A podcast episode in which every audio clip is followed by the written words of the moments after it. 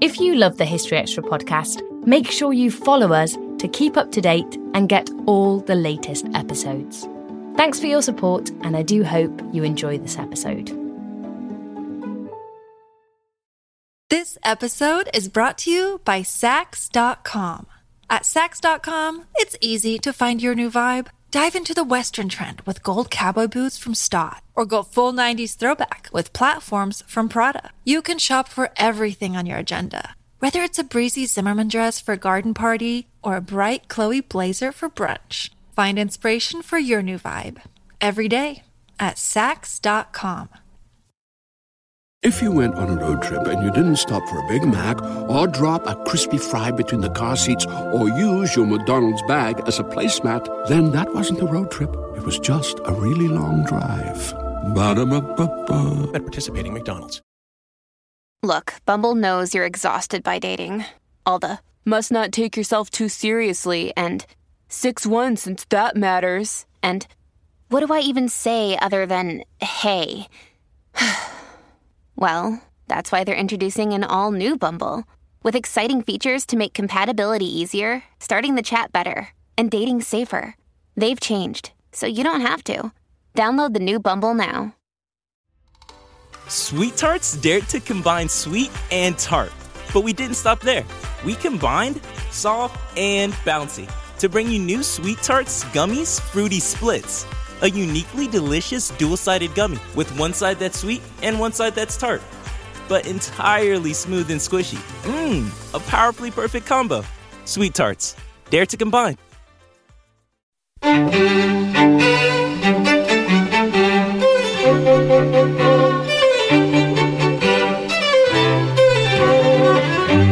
Hello and welcome to the History Extra podcast from BBC History Magazine, Britain's best selling history magazine.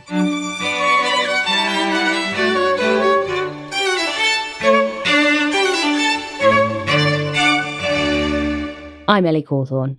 Hans Holbein the Younger's paintings were so realistic that when people saw his life-sized when people saw his life-sized mural of Henry VIII at Whitehall Palace, they jumped with fright, thinking that the king was in the room with them. For today's podcast, our sub-editor Rhiannon Davies spoke to Franny Moyle, who's released a new book exploring the mesmerising artworks that Holbein created, as well as the turbulent times he lived through. So, my first question is a really simple back to basics one, and it is who was Hans Holbein and what period did he live in? So, Hans Holbein the Younger was born in 1497 and he died in 1543. So, he was uh, living at a time which I suppose most historians would now call the sort of early modern period. And he was really one of the most celebrated, if, if not the most celebrated, artist in uh, Northern Europe during his lifetime, who travelled from his homeland uh, on the continent to become Henry VIII's court painter, his the king's painter, and it is really through Holbein's eyes, I think, that we see Henry VIII's court today. All those pictures of Henry VIII, if one imagines the king, it's probably Holbein's depiction of him that will pop into your mind's eye. And you say in your book that his work shows the Tudor world like no other. Why do you think this is? Well, Holbein had terrific access to the most significant men and women of his day. So, what he provides us with, certainly in terms of the English court, is a really up close and personal view of the, the, leading men and women. And he he he was such a fine portrait artist, and his paintings are so lifelike. So in a way, you really are face to face with long lost monarchs, queens, uh, courtiers, movers and shakers. So I think that is one aspect of his work that reveals the, the, the Tudor world, his work in England. But if you sort of take uh, his entire career, his work tells the story of Europe transforming at that time as well, because he started, like so many artists, as someone painting devotional work for traditional Catholic clients. And as the what we now call the Protestant Revolution swept across Europe, it sort of swept Holbein with him, and his whole work had to change and adapt, essentially away from the religious uh, works he had painted, if you like, in a Catholic Germany and a Catholic Switzerland, to the more secular art that he develops for Protestant clients. Protestant, obviously, is a is a, an anachronism, but for want of a better word, and a secular art that served the purposes of Henry's court. You mentioned that his paintings are very lifelike, and this is something that you really bring to life in your book. You really hammer home that paintings were the main way that people would would see people they'd never met, and the fact that his paintings are so realistic was something that seemed to be quite rare at the time and was really celebrated. Do you think that's one of the reasons why he was such a popular painter? Without a doubt. I mean, Holbein's paintings today, if you can get to see some of them, and there are some uh, in the uh, National Gallery, for example, um, if you can get to have a look face to face with Holbein's paintings, I guarantee you a tingle will go down your spine because it's not that his painting was lifelike in comparison to most of the art of the time. His painting, in, in the whole history of art, is some of the most lifelike we, we have ever enjoyed. He is, you know, one of the greatest uh, artists in that respect. But I think the other thing that people need to think is, is to try and cast themselves back in time into what painting was like back in the um, 16th century. I mean, for a start, today we're so used to being able to go to galleries. We see everything in reproduction. We're surrounded by television and magazine and books. And paintings feel very accessible. But then they were rare. People would see them in church, they would see them in public buildings. And if people were wealthy, they would be able to commission paintings. So they were much more like sort of precious jewelry. Um, they would have been considered an event. Quite often they were concealed in cabinets or books, and you'd open shutters or draw back a, a curtain to look at them. And so if you think of that, if you think of the rarity of seeing a painting and then a curtain is drawn back and you see something that is really lifelike, that would have been a real novelty, a real event, a real shock to the system for, for Holbein's original clientele. Holbein isn't the only painter in his family. His father, Hans Holbein the Elder, is incredibly famous in his own right. What's their relationship like? Holbein was part of a long established family of artists, if you like, or craftspeople. Um, his father was indeed Hans Holbein the Elder, who was a really successful painter in Bavaria, um, where Holbein was born. Um, they were based, Hans Holbein the Elder and his workshop was based in the city of Augsburg. And he was one of the most celebrated painters of his day. His work was nearly all devotional work, um, religious work for the religious institutions. And of course, his um, influence on Holbein was immense in lots of ways. I mean, at a very simple level, he was trained by his father. Holbein the Younger was trained by Holbein the Elder. He would have worked as a small boy in his workshop, grinding pigments. This is long before paints just came in tubes, grinding pigments, washing brushes, prepping wood, because people were painting largely on wood then. Um, so providing a ground on it. So he learnt the skills of his trade very early on from his father. But I think his father gave him much more than just the basic sort of toolkit. His father was the most wonderfully playful artist. And he spent a lot of effort trying to make his religious work accessible to the widest possible audience. And he did this by using very sort of playful techniques where he would almost compress time, where he'd fuse the biblical world he was portraying with the contemporary world. So, for example, um, in a, a, an altarpiece he painted uh, for St. Afra, which is now in Basel's museum. He paints the Virgin Mary, it's the death of the Virgin, and he paints the Virgin wearing a contemporary fabric so that she feels proximate. And it's a very costly contemporary fabric. So it signals, you know, her importance, her preciousness. But also in that picture, there's a rosary hanging on the wall, which is, of course, an anachronism because this is long before rosaries. We're in, you know, the biblical era.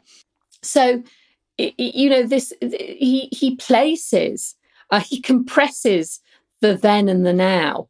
And in doing that, he pulls, you know, the people of Augsburg in 1498 or whenever they were viewing that particular work into the biblical past. Now, Holbein the younger would expand on that idea of perspective and compression and different dimensions fusing together. I mean, the other thing his father was really notable for was he was a, a portrait artist. Now, portraiture was only really emerging, you know, uh, in Holbein the Elder's era. And Holbein the Elder was a very good portrait artist and, and he not only made portraits of some of the noble men and women of, of Augsburg, but he made sure that his religious works were filled with characterful faces, which undoubtedly he drew, drew from life. And again, that skill of looking and seeing and capturing something that feels really lifelike was seeded by the father in the son. I think, in terms of their relationship, I, I think it was a complex one. There is some evidence that Holbein the Elder really understood how supremely talented his young son was and was, in fact, something of a child prodigy. And this is suggested by the fact that he paints portraits of his, his son, Little Hans, into some of his religious works. And he does so um, in such a way um, that really draws attention to this young child, as if saying, Hey guys, here he is. Remember the prodigy from Augsburg, uh, my, my son? Um, there's a very famous depiction of, of this that um, Holbein the Elder painted in 1504 when Hans would have been seven. And it's in a, a, a religious painting, um, and it's in a scene um, when St. Paul is being baptized. And Holbein, the elder, paints himself and his two sons, because Hans had a brother called Ambrosius. But Holbein the elder is pointing at Holbein the younger, and Ambrosius is embracing him. So the whole family is sort of focusing on this little boy. But one of the discoveries I made was that there was a portrait smuggled into a painting even two years earlier by Hans Holbein um, the elder, of a five year old Hans Holbein the younger. And this time he stands solo uh, in the center of a, a, of a composition in a, a, a memorial painting, the, the, the Walther Memorial. And again, there is this terrific focus on this little boy. And so I think that cannot just be an indication that his father adored him it has to say something about this child was already showing some sort of exceptional talent. So I think Holbein the Elder adored his son and saw him as, um, if, if, if you like, a, a, a, the workshop's great future, the Holbein workshop's great future. This was the, the boy who could, you know, take the family to new heights. The tragedy, though, of their relationship is that Holbein the elder belonged to a generation of artists that, despite their brilliance, were quite sort of low down, if you like, on the social ladder. And they were poorly paid. They were really exploited by patrons. And a lot of them fell into um, debt. I mean, they really struggled. Holbein, the elder's direct contemporary, was Albrecht Dürer, you know, the other great painter of the Northern Renaissance. And he actually said, I'm going to give up painting and just work on prints because painting, I just can't make my make ends meet.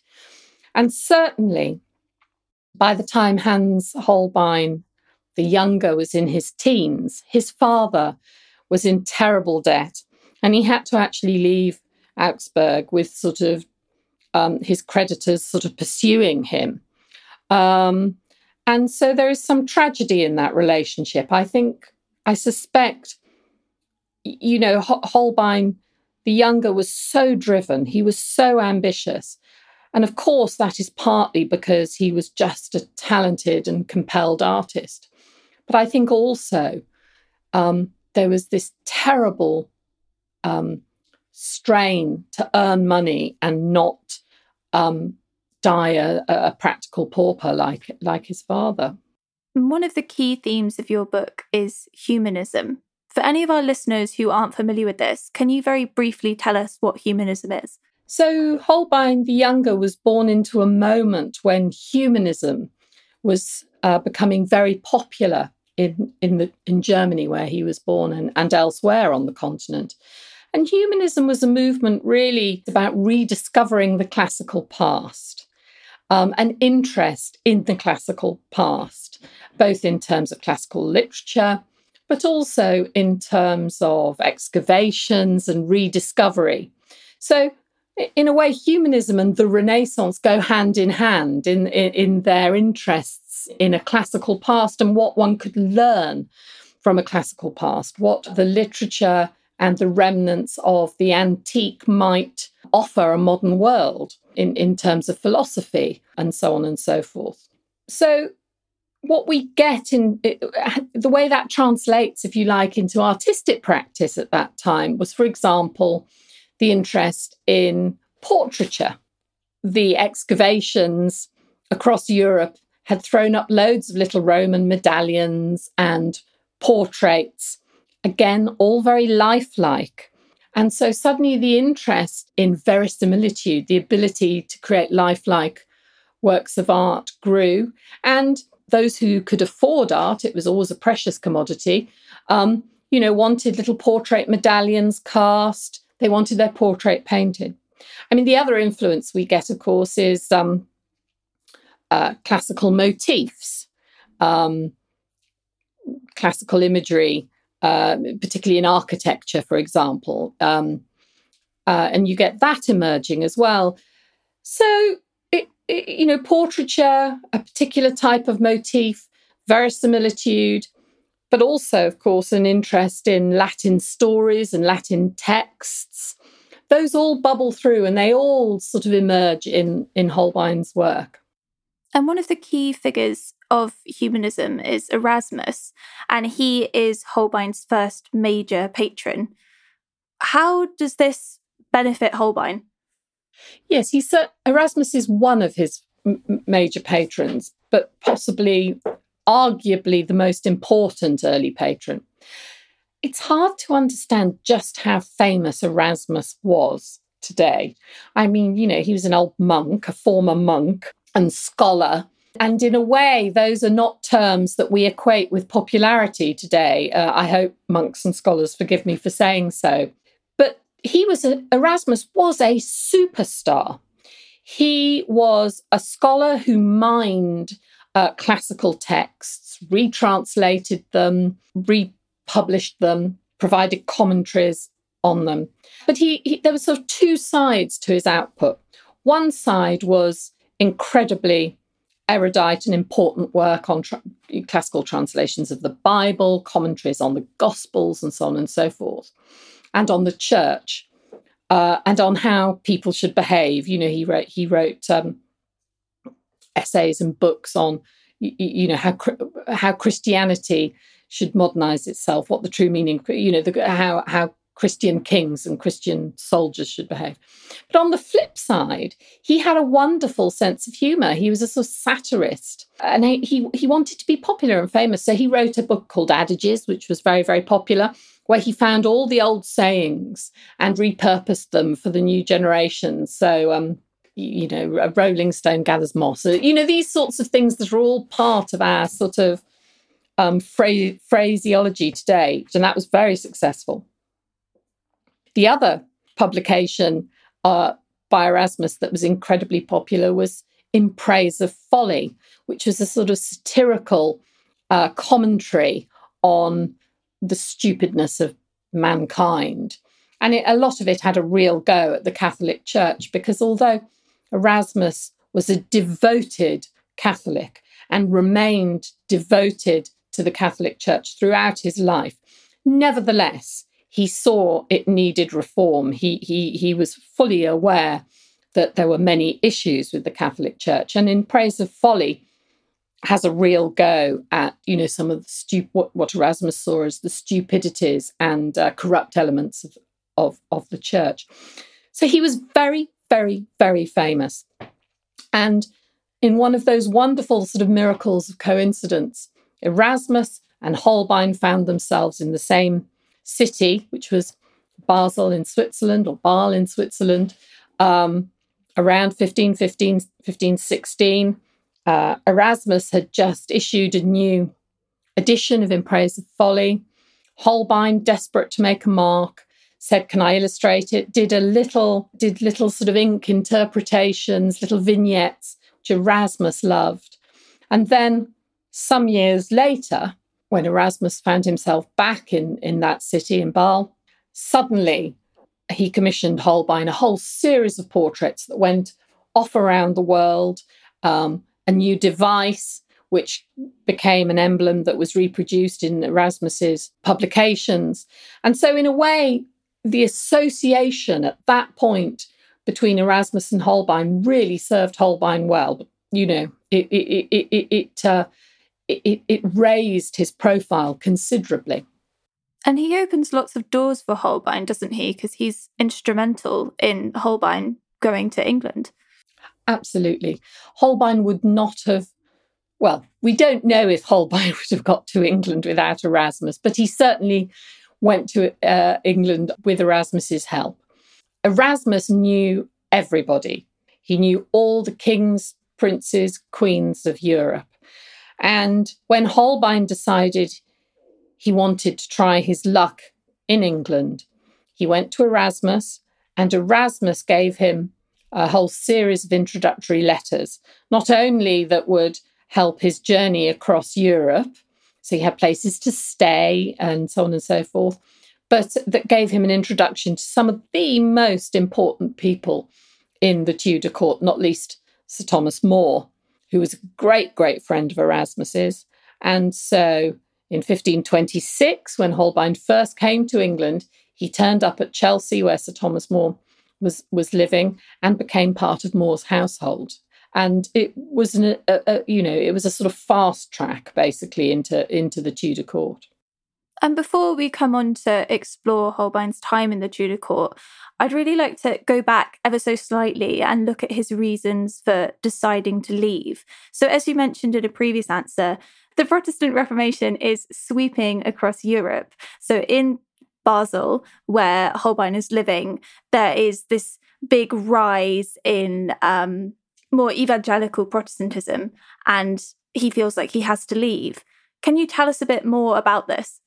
So, in 1517, Martin Luther pinned his theses to the doors of a church in Wittenberg. Now, Martin Luther was a, a, a scholar uh, and uh, a, a, monk, and as I'm, I'm sure your um, your audience will will know, he saw there were huge issues with the, the Catholic Church, and his uh, railing against the church in these theses, his condemnation of their the way they raised money through indulgences and so on and so forth, um, began what we now understand as the Reformation, as, as the the rise of what we now call Protestantism. Now, in 1517, um, Holbein was just 20 and not so far away. He was in Basel in Switzerland by this point, where he'd moved after the uh, Holbein workshop closed in Augsburg. Um, and it wasn't that long before versions of Lutheranism um, spread a, a, across Europe. And it wasn't that long before um, in Basel, it, you know, its own version of Protestantism emerged. Um, it was being felt, I suppose, um, in the early 1520s, um, there's evidence, you know, of, of preachers, uh, pro pro reform preachers in Basel. Um, tensions in the city were emerging. Um, in the 50, early 1520s, Basel was dominated by traditional Catholics. Uh, by that I mean those in power, the members of the council, uh, and so on and so forth. And, and Holbein's main clientele, because they were moneyed, were traditional Catholics. But as Protestantism uh, arose, um, there was a lot of rioting and unrest. And essentially, Holbein's patrons fled. You know, they went to more friendly cities um, where their houses weren't going to get sort of ransacked and where they weren't going to get abused.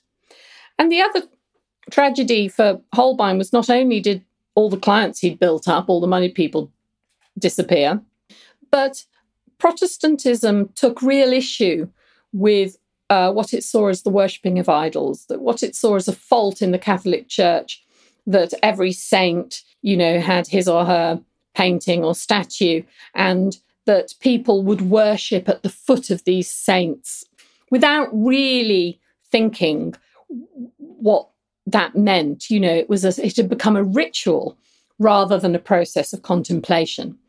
And, and so there was a movement to remove these sort of what they considered Catholic idols. And so, you know, Holbein's work, uh, we imagine, was, was being pulled down, burnt, hidden. We know a lot of some of his greatest paintings, religious paintings, were literally hidden away out of view. So it was an incredibly difficult time for him to operate just as a business. Suddenly, painters were out of work in a way. Um, and the other thing is, with Protestantism came a sort of aesthetic that was, you know, rather plain, simple. You know, no one, no good Protestant was going to uh, commission a fancy portrait. That would have been considered a bit too indulgent. So all aspects of his career were under threat.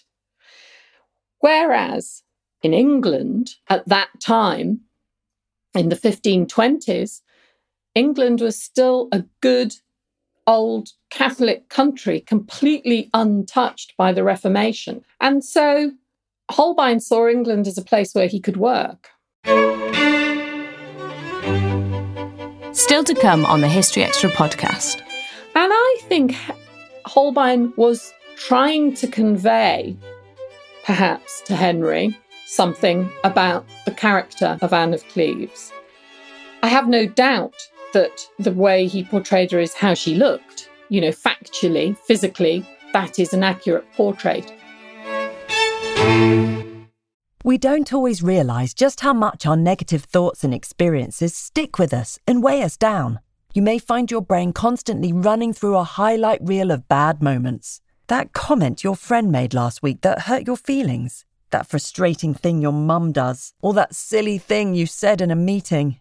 Maybe it's time to get it all off your chest, whether it's a tiny annoyance or something much bigger.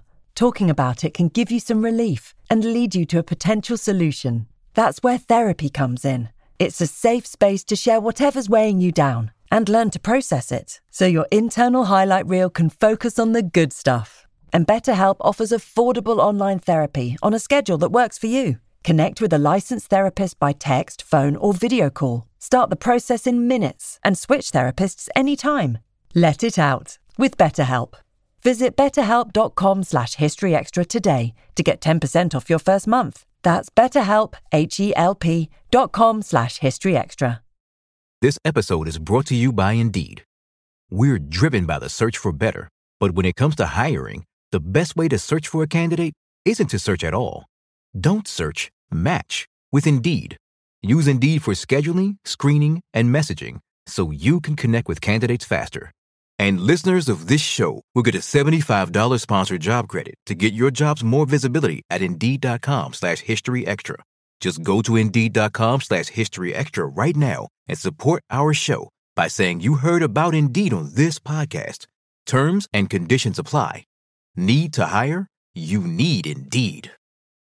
This episode is brought to you by Saks.com. At Saks.com, it's easy to find your new vibe. Dive into the Western trend with gold cowboy boots from Staud, or go full 90s throwback with platforms from Prada. You can shop for everything on your agenda, whether it's a breezy Zimmermann dress for a garden party or a bright Chloe blazer for brunch. Find inspiration for your new vibe every day at Saks.com. And coming on to England, how does Holbein first catch the eye of Henry VIII and work his way up to becoming the king's painter? When Holbein arrived in England with letters of recommendation from Erasmus in his pocket, he went immediately to Sir Thomas More, who immediately said, I will do whatever I can to help you. So he was really under the eye. You, you know, he was at the center of Henry's court from from from the off in a way because Henry's relationship with More at that point in 1526 was a very positive one. There are accounts that Henry would visit More's house in Chelsea, where Holbein, we, we think, was resident at that time. Uh, so, you know, there was a good chance for uh, Henry to see um, Holbein's work. He did a a portrait of More. He did a portrait of More and his family. He may well have painted some religious paintings for More's chapel. Um, he may have had, you know, there may have been other elements going g- going on uh, in More's house that Henry could have seen.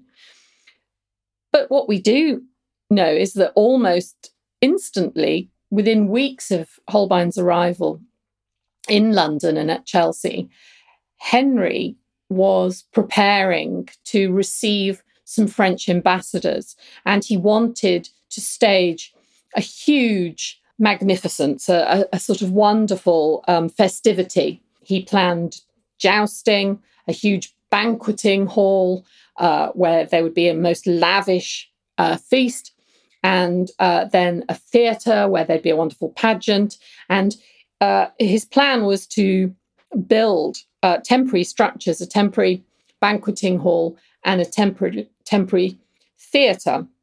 And this would, for the spring of 1527, to, to um, impress the French. Um, this was a time when, you know, if, if we think this is only seven years after the Field of the Cloth of Gold, this is a moment where um, transient magnificence was really important. The ability to conjure from a sort of muddy field a sort of magnificent, awe inspiring structure was almost more impressive than inviting someone to uh, an extant palace in a, in a way.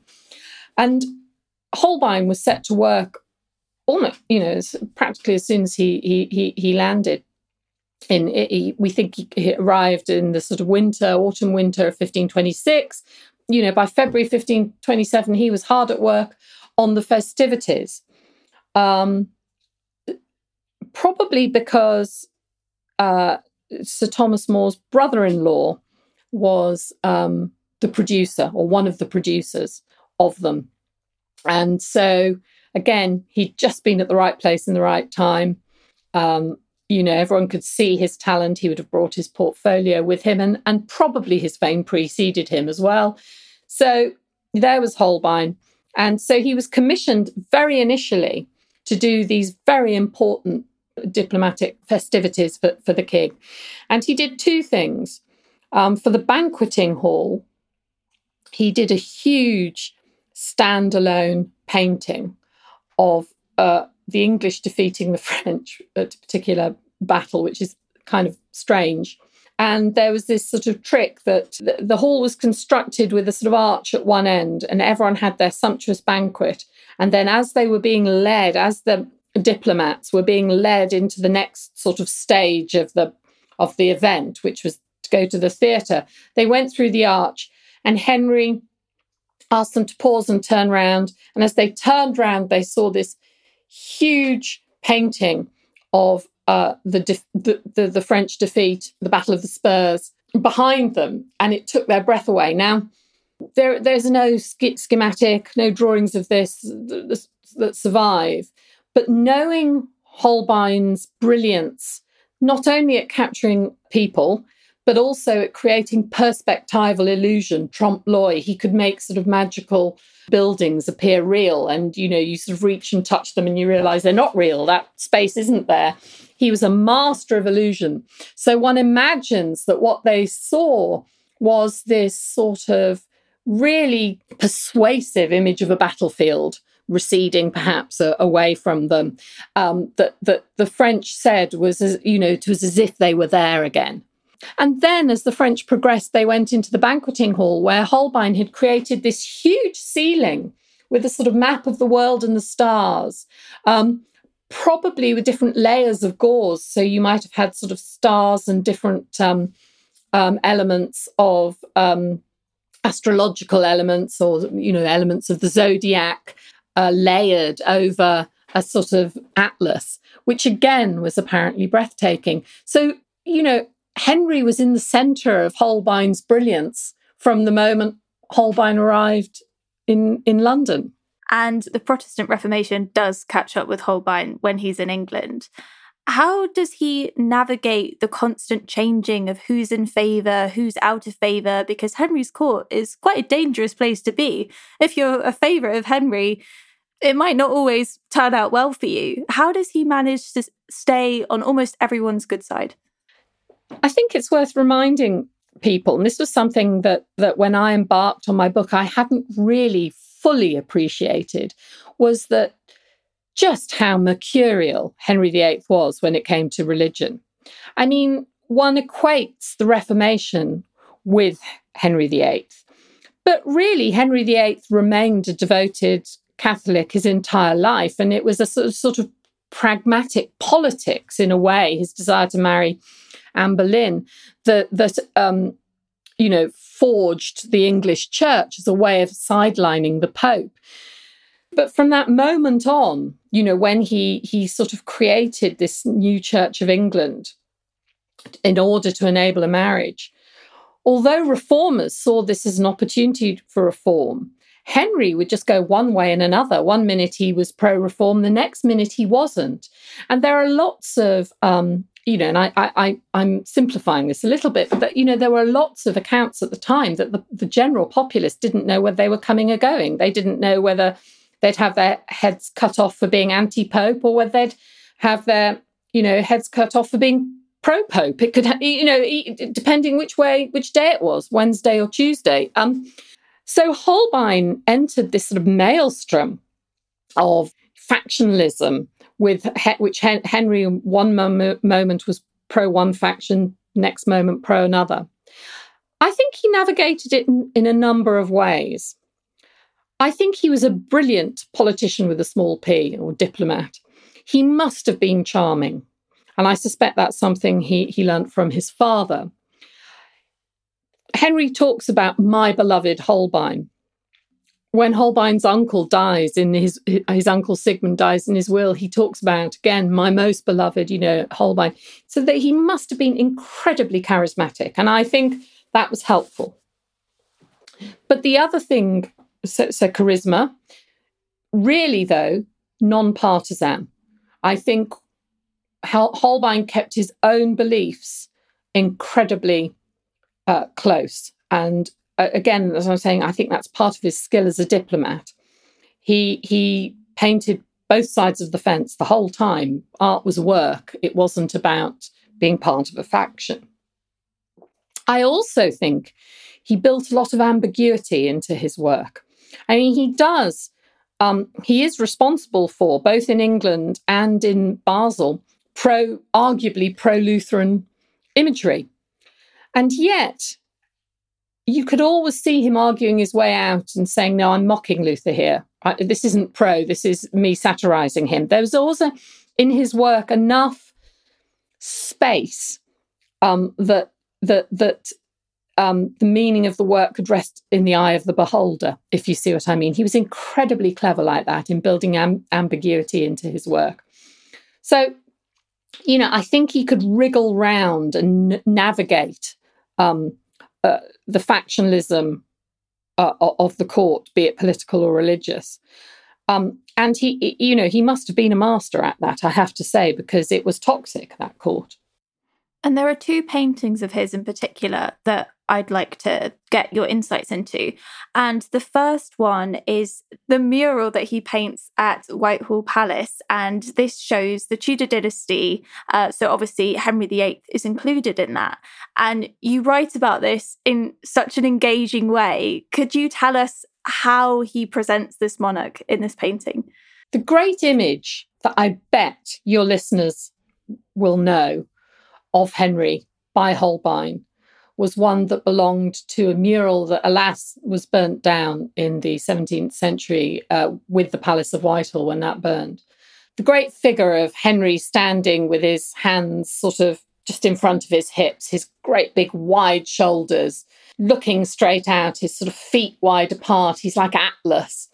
That image was uh, the image de- devised of, of Henry for a great mural in the Palace of, of Whitehall. It was really the pinnacle of Holbein's career, this commission. I mean, Whitehall was Henry's project in the early 1530s. It was the palace he was planning to be the most impressive, you know, palace, his his centre in London. And this was for the very sort of inner sanctum of, of the palace. And, and it was a huge mural showing uh, Henry, his father, and his father on one side, um, Henry's mother, and his wife of that time, Jane Seymour, on the other. And they are arranged around a sort of stone monument on which it's engraved. Uh, there's a sort of engraving that invites the viewer to consider you know, who is the greatest, the father or the son, i.e., who should stand on the monument? It's as if they're all standing round and there's a sort of space waiting for a statue to, to, to, to go up. It was life size. Uh, this the, the figures in this mural were life size. And again, so realistic. And the figure of Henry, so terrifying, apparently, that people would do a double take. You know, when they came in, they thought it was real. They thought they'd bumped the king. They were terrified. And then, of course, this was the great thing about Holbein, you know, this trickery. He was called cunning. He was so persuasive, his art, that you thought you were looking at a portion of the room and you thought the king was there. And then you would realize, oh my goodness, no, it's just a painting of the king. But you, there would be that moment when art impinged on the real world, if you like. Um, where what I call in my book the sort of imaginative space, you know, between what's real and not sort of is is engaged. It's an interesting painting, not only because you can see Holbein working uh, to create this figure of majesty and power in the figure of Henry. Um, the, car- the cartoon for this mural does exist. Um, it's currently on show at the National Gallery, actually, um, uh, though often it's, it's, technically part of the National Portrait Gallery collection. Um, anyway, um, and you can see in the cartoon, Henry is in three quarter profile. His face is in three quarter profile. But for the but by the time he came to paint the mural, he turned Henry's face so it was full face, much more intimidating. Um, and he's the only figure full face. It's quite interesting. So it draws your attention to him. So I think in answer to the question on the you know pedestal or the sort of stone monument because you're drawn to henry because of his stance because he's like atlas i think we all know the answer who is the greater who's going to stand on the monument. Well it, you know it's going to be henry. But there are other strange things about that mural. I mean it is a very again it doesn't exist anymore but it exists that artists made copies of it so we know what it looks like and this sort of great big slab of stone in the middle of it, compositionally, is very peculiar. And my view, and this is only my view, is, is that it is a some sort of memento mori, a reminder of death, because although it, it, it, one on the one hand, this is a plinth for a statue of the greatest Tudor monarch. It also looks like a tomb. So this is also a reminder, I think, that um, you know, uh, no one no one lives forever, even if their reputation um, and a painting of them persists. Holbein, you know, puts lots of hidden meanings and sort of symbolic uh, um, layers in, into his work. And you know that painting is is is not short of them. Um, it's very interesting that just below Henry, there's a little frieze of a figure of the god of war, um, Mars. Um, but it, it, the figure has been cut off at, at the waist because of the architectural arrangement. But but again, there's an implication perhaps there that whilst the figure is supposed to sort of reinforce this terrifying image of Henry, it's also slightly emasculated. Again, this is what I mean about ambiguity. Surely Holbein would not dare suggest that his great patron was uh, in su- some way lacking. Um, and surely, if Henry said, why is Mars cut off at the waist? Holbein would be able to say, oh, well, sir, it's to show that you're standing on a podium, you know. You talked about ambiguity in his paintings, and one that can be read in so many different ways is his painting of Anne of Cleves, which I imagine most of our listeners, if you say the name Hans Holbein the Younger, you'll think of that picture of Anne of Cleves. How does he put in clues about what her personality might be like? Um, the painting of Anne of Cleves is often just considered in isolation, but in fact, it was one of a series of paintings that Holbein had made in across sort of 1838 uh, and 39 when Henry was looking for a new wife after Jane Seymour had died. Jane Seymour had died in 1537 after giving birth to Henry's son. Cromwell, Henry's chief advisor at that point, was very keen that Henry didn't marry another English lady, but actually make um, a political marriage. And Henry was very much up for this. There was a, there were there was a good reason at that time to forge an alliance um, because of the political map of Europe at the time.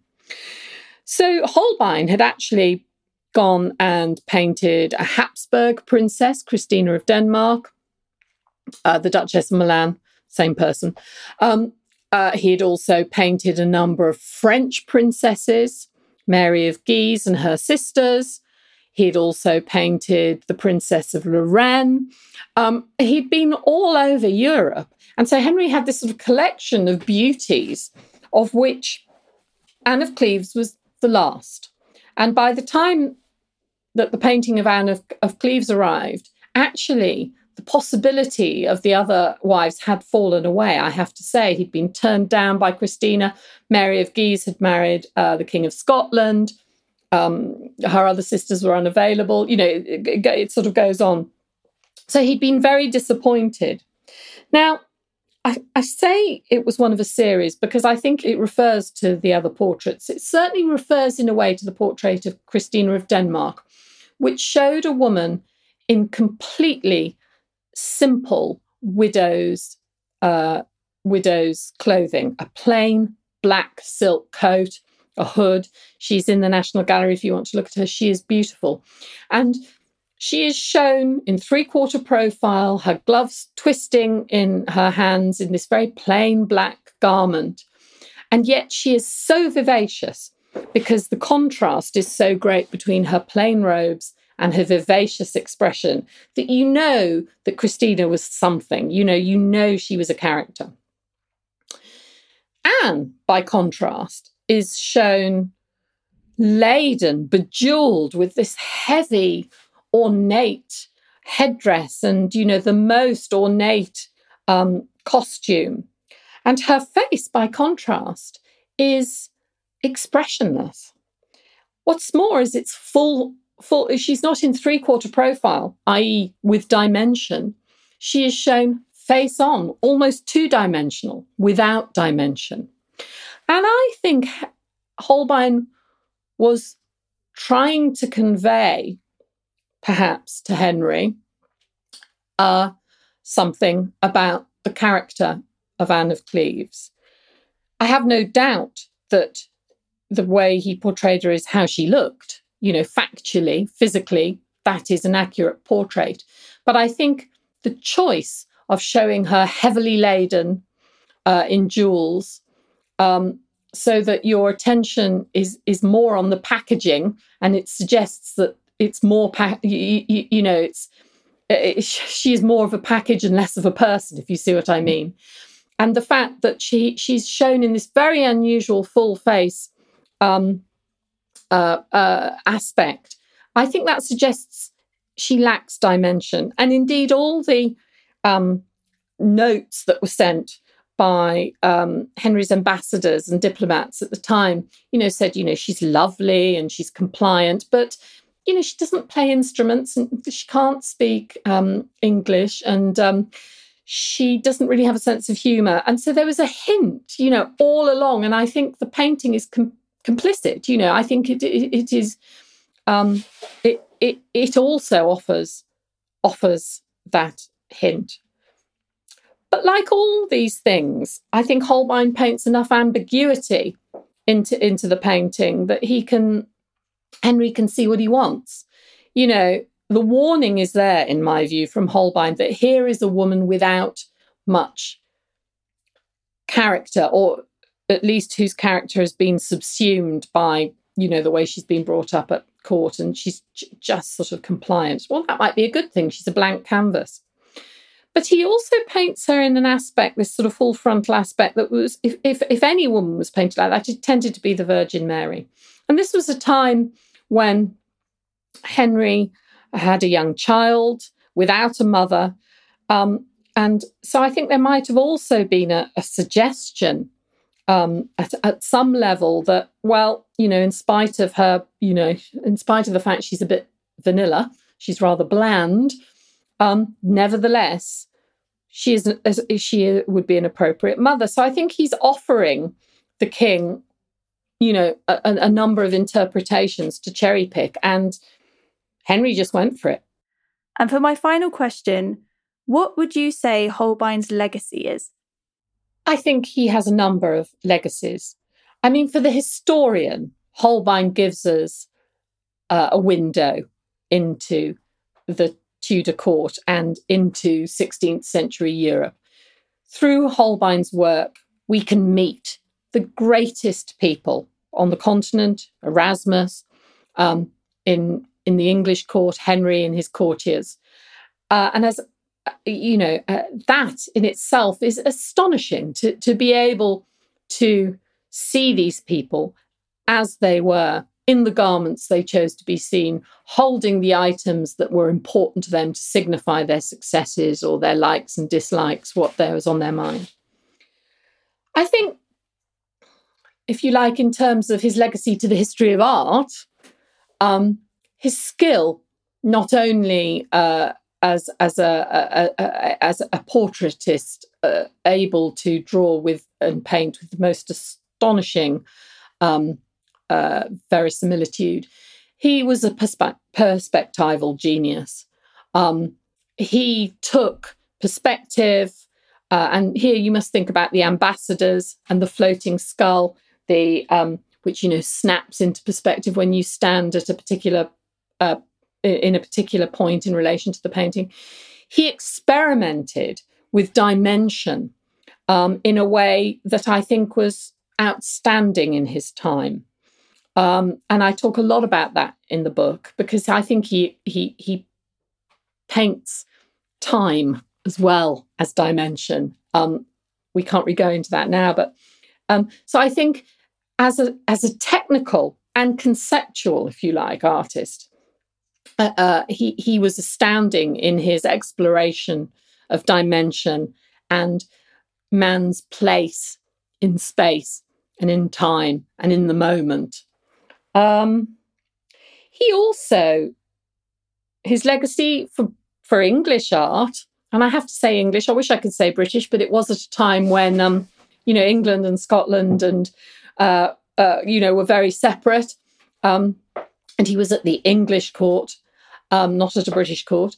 Um, uh, but in terms of English art, you know, Holbein was one of the first great named painters.